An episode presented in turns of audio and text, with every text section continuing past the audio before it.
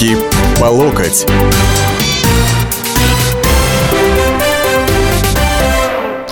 Здравствуйте, дорогие уважаемые радиослушатели. Это радио «Комсомольская правда». Руки по локоть, 16.05. Вторник в студии ваш покорный слуга Александр Гришин. Восемь лет спустя тема нашей сегодняшней передачи.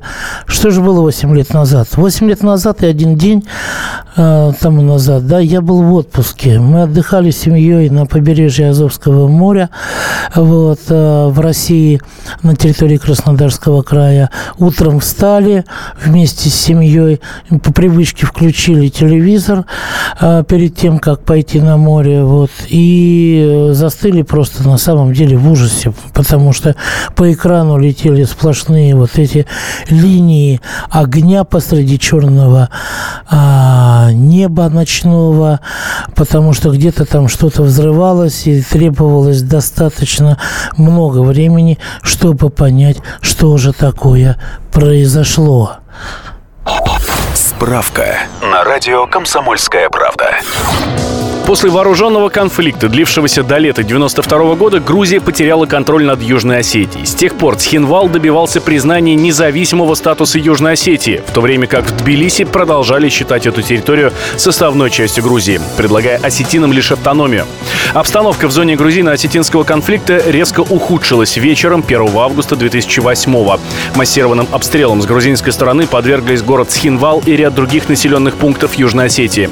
7 августа в 19 15.40 к народу Грузии обратился Михаил Саакашвили. Он заявил, что вечером в четверг отдал приказ всем грузинским вооруженным подразделениям не открывать ответного огня в зоне конфликта в Тхинвальском регионе. В 22.35 7 августа, то есть через три часа после заявления Саакашвили, Грузия начала наступательную операцию против Южной Осетии. 8 августа Россия направила в Южную Осетию дополнительные силы для поддержки российских миротворцев, защиты мирных жителей и русского населения. 9 августа президент Грузии созвал чрезвычайный чрезвычайное заседание Совета Безопасности, на котором объявил, что подписал указ о введении в стране военного положения. 10 августа МИД Грузии передал в посольство России ноту, в соответствии с которой президентом Грузии был отдан приказ с 5 утра 10 августа прекратить боевые действия и огонь, а также указывалось, что вооруженные силы Грузии выводятся из зоны конфликта. 12 августа президент России Дмитрий Медведев объявил о завершении операции по принуждению Грузии к миру. Ну вот, собственно говоря, такие вот сухие, очень сухие строчки, а хронология просто текущих событий. А на самом деле, я думаю, что все помнят, э, ну, кто был в достаточно сознательном возрасте, те жуткие совершенно кадры а, вот этой настоящей войны, которая развернулась сначала в Схинвале. Там, кстати говоря, базировались, базировались наши миротворцы. Вот, а потом на дорогах Южной Осетии, а потом и на дорогах Грузии Грузии. Было даже одно военно-морское сражение. Небольшое такое. Грузинский катер один потопили полностью, насколько я помню, один а, был подбит, э, причем второй катер был подбит зенитной ракетой. Вот. Э, было много интерпретаций, было много спекуляций а, на тему того, правильно ли мы сделали, что пошли. Но я вам хочу сказать, что даже многие лидеры нынешней, даже не системной оппозиции, в том числе Алексей Навальный в 2008 году э, выступал с тех позиций, что Грузии надо было давать окорот. Вот. И э, в ходе, так сказать, вот э, этих нескольких дней грузинская армия была практически полностью разбита и разбежалась. Наши войска вошли на территорию Грузии, что дало повод потом Западу обвинять нас, дескать, в неоправданной агрессии, вот, э, так не игнорируя, но завуалируя тот факт, что э, первоначальным агрессором была именно Грузия, пусть даже на территории непризнанной республики. Вот. И о том, правильно ли мы тогда поступили, а, я спросил а, известного российского политолога, директора Института политических исследований Сергея Александровича Маркова. Тогда было все сделано правильно. И даже то, что остановились э, на границе Тбилиси и не заходили в Грузию для свержения Саакашвили, для его ареста, мне кажется, это тоже было сделано правильно. Во время военных боевых действий мы делаем правильно почти все. Ну, может быть, э, кроме того, что не доучли, что были действительно украинские военнослужащие, посланные Виктором Ющенко для того, чтобы сбивать российские самолеты, они, так сказать, их, собственно, избивали. Но в основном все боевые действия были проведены правильно и политически тоже признали и Абхазию, и Южную Осетию. Это тоже было правильное решение. У нас проблема была то, что мы довели до этого дела. Мы слабо работали с грузинским обществом и проморгали приход к власти такого сумасшедшего антироссийского человека, как э, Саакашвили авантюрист. Во время экстремального напряжения, во время там, боевых действий и так далее, мы все делаем более-менее правильно. Во время мира, к сожалению, мы допускаем очень э, серьезные ошибки. Так вот, правильно ли мы поступили тогда, все ли мы сделали правильно, или что-то мы сделали не так? Как вы думаете, уважаемые господа и товарищи, радиослушатели и радиослушательницы, 8 800 200 ровно 9702, телефон прямого эфира. Я никогда не скрывал, э, что э, основа, так сказать, нашей передачи – это беседы с вами. Мне очень интересно услышать ваше мнение. 8 800 200 ровно 9702. Это телефон прямого эфира. А, значит, WhatsApp 967 297 02. На смс-портале короткий номер для голосования 2420. Перед началом поставьте буковку РКП. Вот. И я думаю, что мы будем принимать э, уже звонки после перерыва, который вот сейчас начнется через небольшое время. На мой взгляд, мы все-таки м, тогда еще не знали, как надо поступать, и немножко где-то как-то действовали на ощупь, в отличие, допустим, от э, ситуации, э, как мы сейчас действуем в Сирии, да, что э, ВВС были задействованы в тот момент крайне, так сказать, в малой степени. Вот. И мне кажется, надо было бить грузинские колонны еще на подходах. Хотя, понятное дело, и стратег из меня тот еще, мягко говоря, никудышный. Встретимся после перерыва. Руки по локоть. Мы живем в горячее время. Войны, падение режимов, исчезновение стран. Предсказать заранее такое невозможно. Но увидеть, как на наших глазах меняется мир, реально. Путевые заметки нашего спецскора Дарьи Асламовой. Программу «Горячие точки». Слушайте по средам в 20.05 на радио «Комсомольская правда».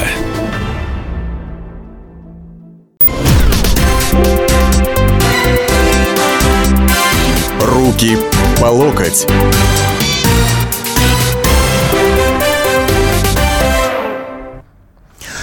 Ну и вот, собственно говоря, все ли так или не все так мы сделали тогда, в августе 2008 года. Вот. Конечно, лучше всего э, об этом говорить тем, кто непосредственно был свидетелем, если не участником тех событий.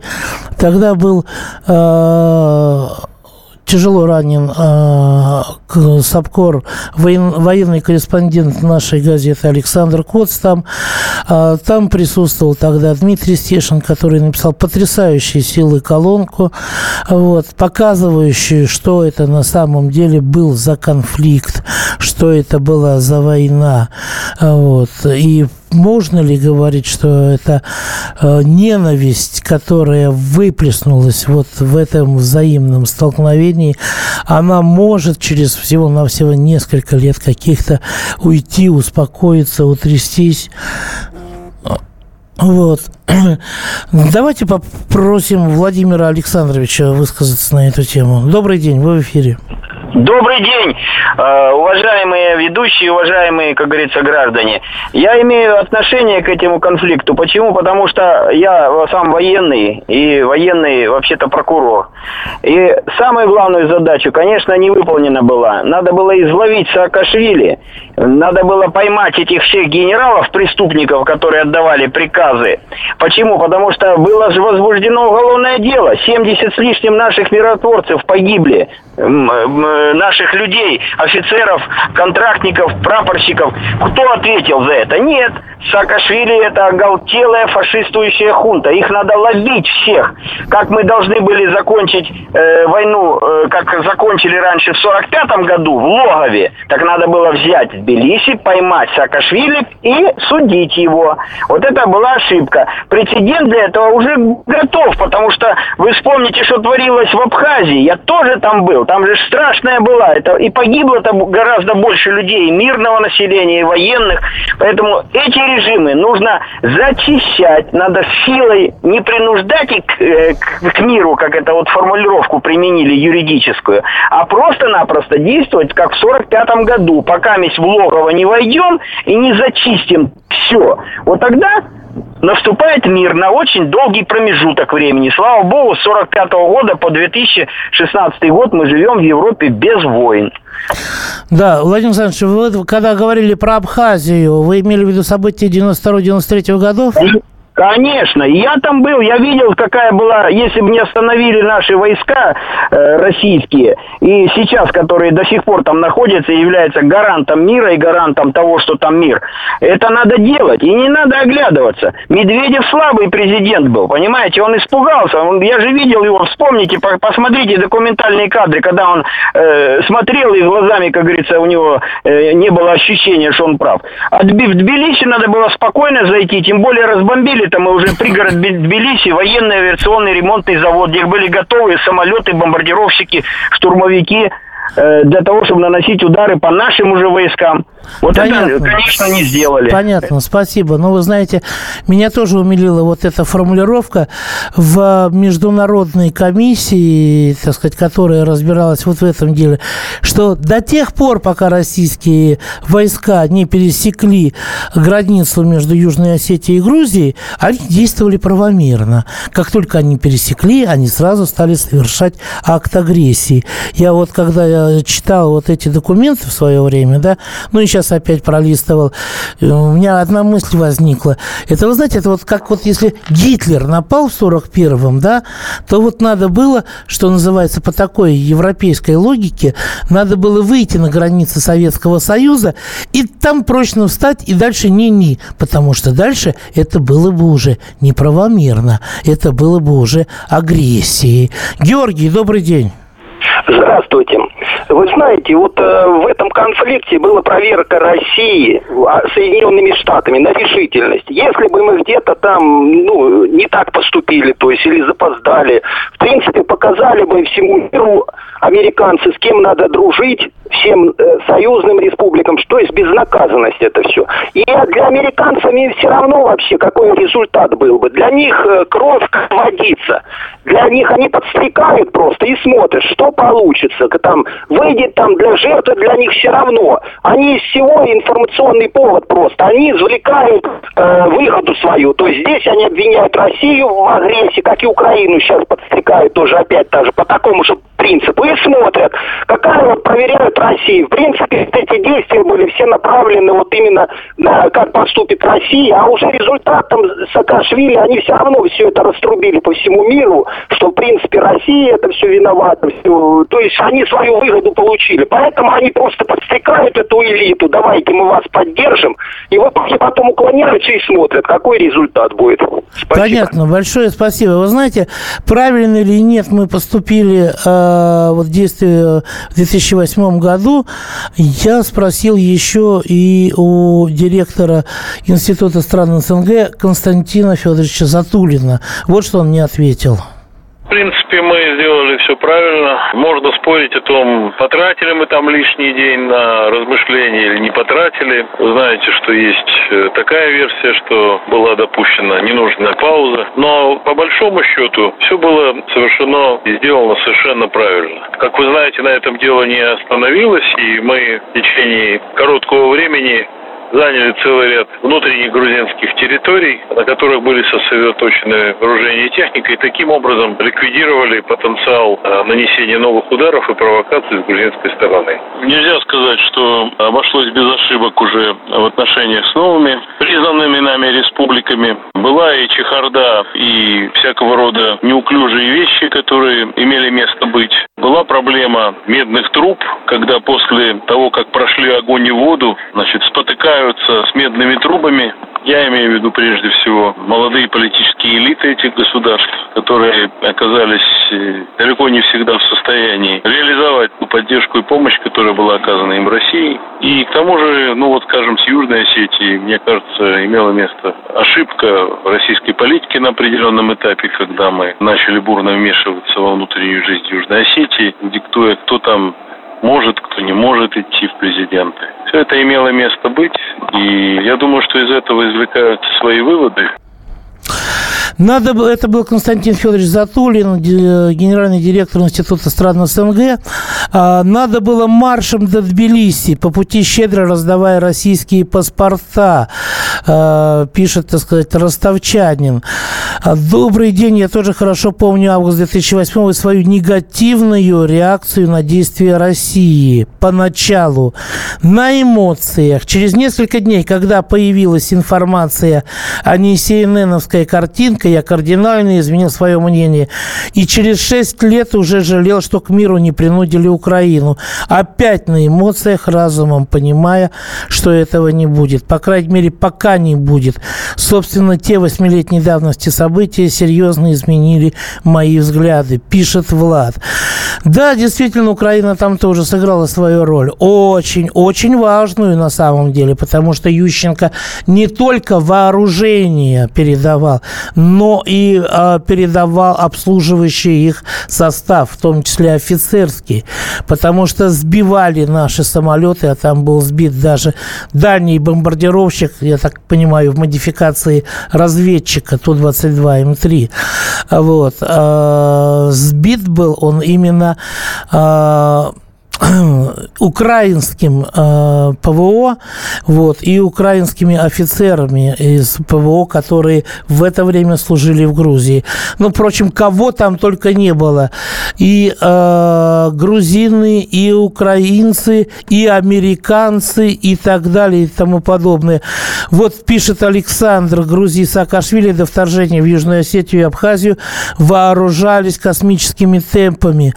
Э, инструктора подготавливали останавливали грузинских военных. Помню, на то время напряжение висело в воздухе. Саакашвили до этого усмирил барона Аджарского и Аджарского, поэтому думал, что так же легко получится с этими республиками. К 08-08-08 все было готово для Брицкрига. А, Россия к этому была готова, чтобы кто ни говорил, все мы сделали правильно тогда, быстро и жестко. Александр. Александр совершенно прав.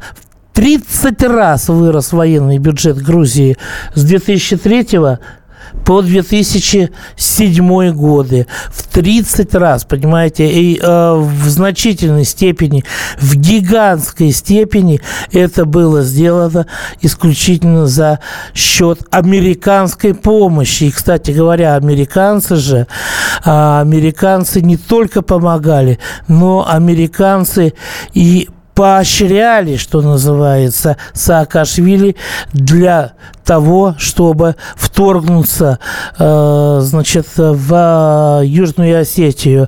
Вот. Э, по поводу Украины. Саакашвили тут дал интервью, в котором написал, что грузинская государственность в 2008 году была спасена с помощью Украины. Это пишет нынешний одесский губернатор. Вот, дескать, э, Украина разгромила Россию. Ну, так или нет, после перерыва.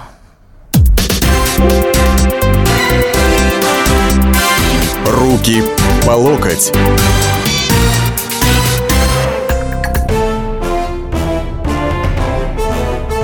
Товарищи солдаты и офицеры российской армии. Полковник Баронец разрешает обратиться. Звоните и задавайте накопившиеся вопросы. Угроза НАТО, жилье для военнослужащих и перевооружение России.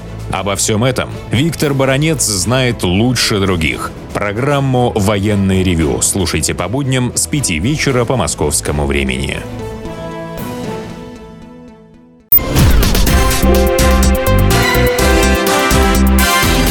Руки по локоть.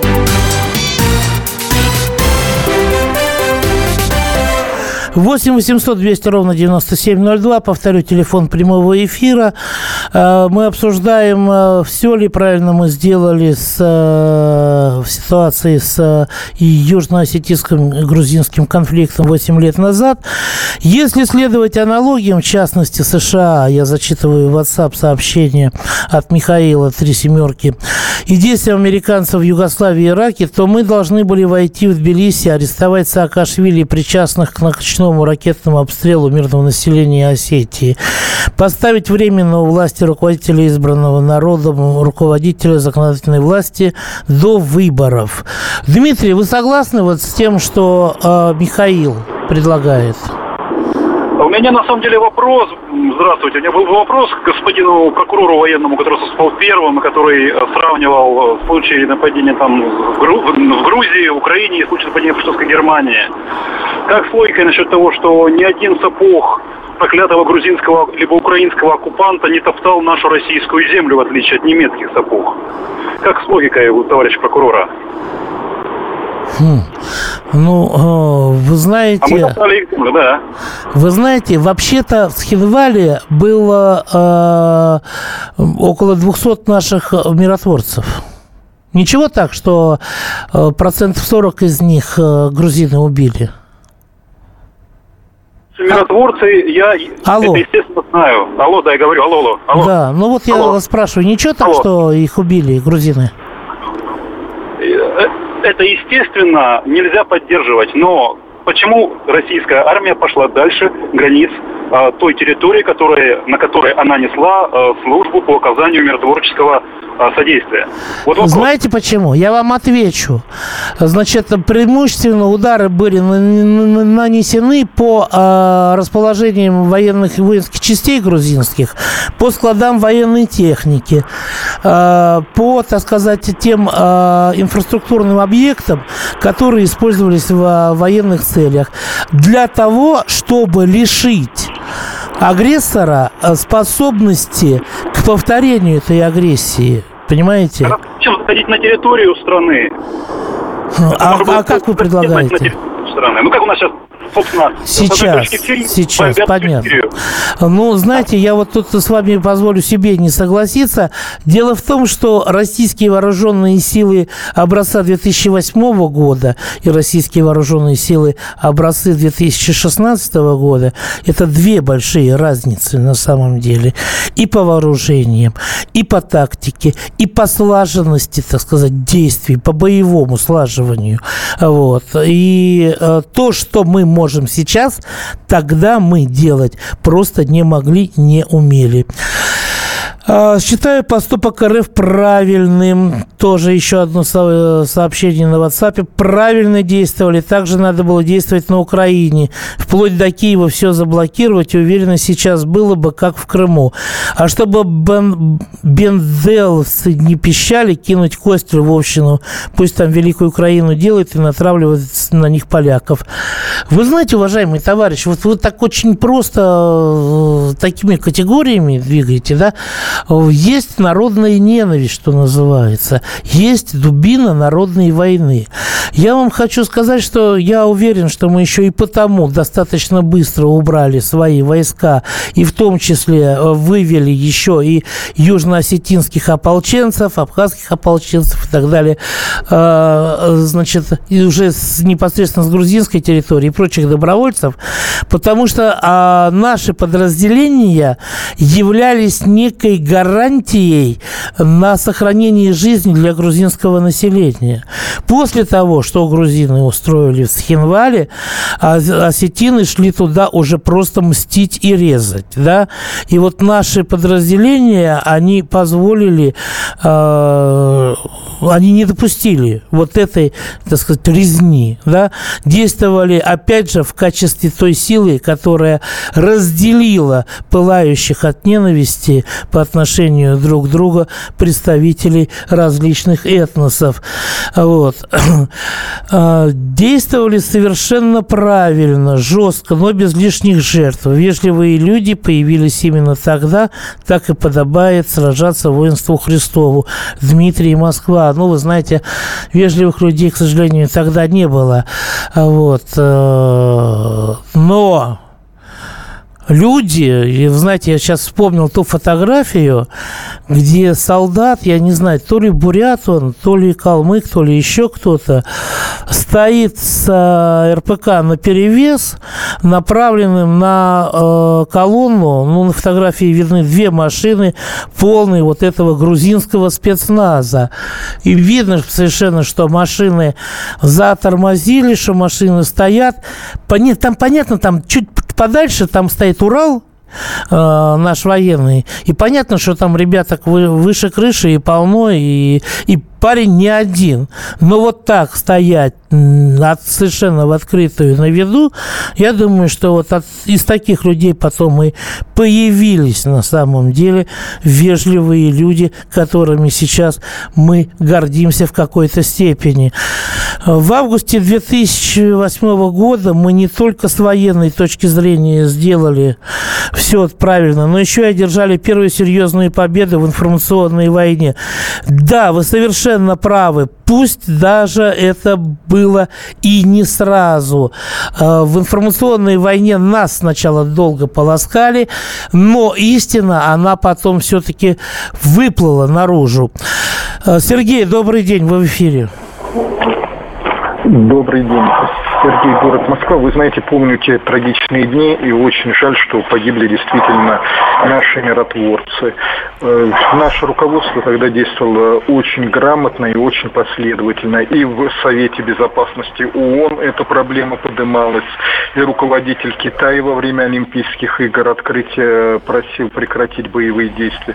Но, к сожалению, противоположная сторона Грузины не услышали нас.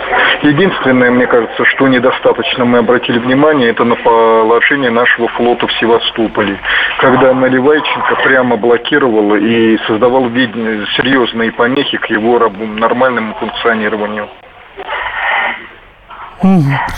Понятно, большое спасибо. Вот вы знаете, э, пишут, что э, солдат тут держал э, в руках ПК не, ручной пулемет Калашникова, а просто пулемет Калашникова, и он погиб позже, позже, там же. Вот я, к сожалению, этого не знал. Очень жаль, но вы знаете, все равно вот так стоять это надо быть такой величины духа человеком, да, перед э, врагами. Вот. Э, и я могу вам сказать, что далеко не каждый э, на это может решиться так поступить. Грузины бомбили Схинвали до 11 августа из Гори, который находился в Грузии. Поэтому пришлось идти в Грузию, брать Гори. Это ответ тем, кто говорит, зачем, зачем а мы приступили границу Грузии э, сапогом. Вот. Ну, вопрос теперь еще и, что делать нам теперь сейчас с этим э, богатством, как у того самого зеленого крокодильчика. Вот. Потому что в Южной Осетии пообещали в скором времени провести референдум о вхождении в Россию. И опять же спросил Константина Федоровича Затулина. У меня нет сомнений, что Южная Осетия рвется в состав России, в отличие от Абхазии, где несколько иные настроения, где не изжита вера в возможность самостоятельного абхазского государства. А в Южной Осетии объединение с Россией означает одновременно воссоединение двух частей осетинского народа в составе России, Северной Осетии и Южной. Поэтому сомнений в их желании нет. Проблема в другом. Проблема в том, что здесь уже возникает у России комплекс проблем, связанных с ее международным положением, с ее э, реноме и, безусловно, с тем, что каждый раз, когда эта тема поднимается, то вызывается плеск не столько антиосетинских, сколько антирусских эмоций в Грузии. И вот здесь нам приходится выбирать. Но э, с точки зрения интересов самой России это совершенно не необходимо этого соединения. И Россия, мне кажется, не очень заинтересована сегодня менять какой-то статус-кво в этом вопросе. Вот так вот. Ну и что нам скажет Владимир? У нас не так много времени осталось. Владимир, что нам теперь делать в этой ситуации? Добрый день. А не подскажете, великий полководец Сердюков за грузинскую войну Героя России или нет? Вы знаете, я так думаю, что на самом деле вряд ли он получил, а вот, э, потому что он не имел никакого отношения. Хотя, вы знаете, есть у нас практика так называемых закрытых приказов или секретных указов, вот, и тут мало кто что сможет сказать. Вот. Во всяком случае, я не знаю, мы, доказав то, что мы своих не бросаем в той ситуации, не будем бросать и сейчас.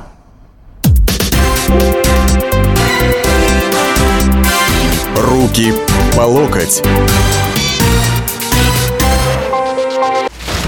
Разгадать планы Владимира Путина не под силу даже западным спецслужбам. Но я, Эдвард Чесноков, знаю, чего хочет наш президент на самом деле.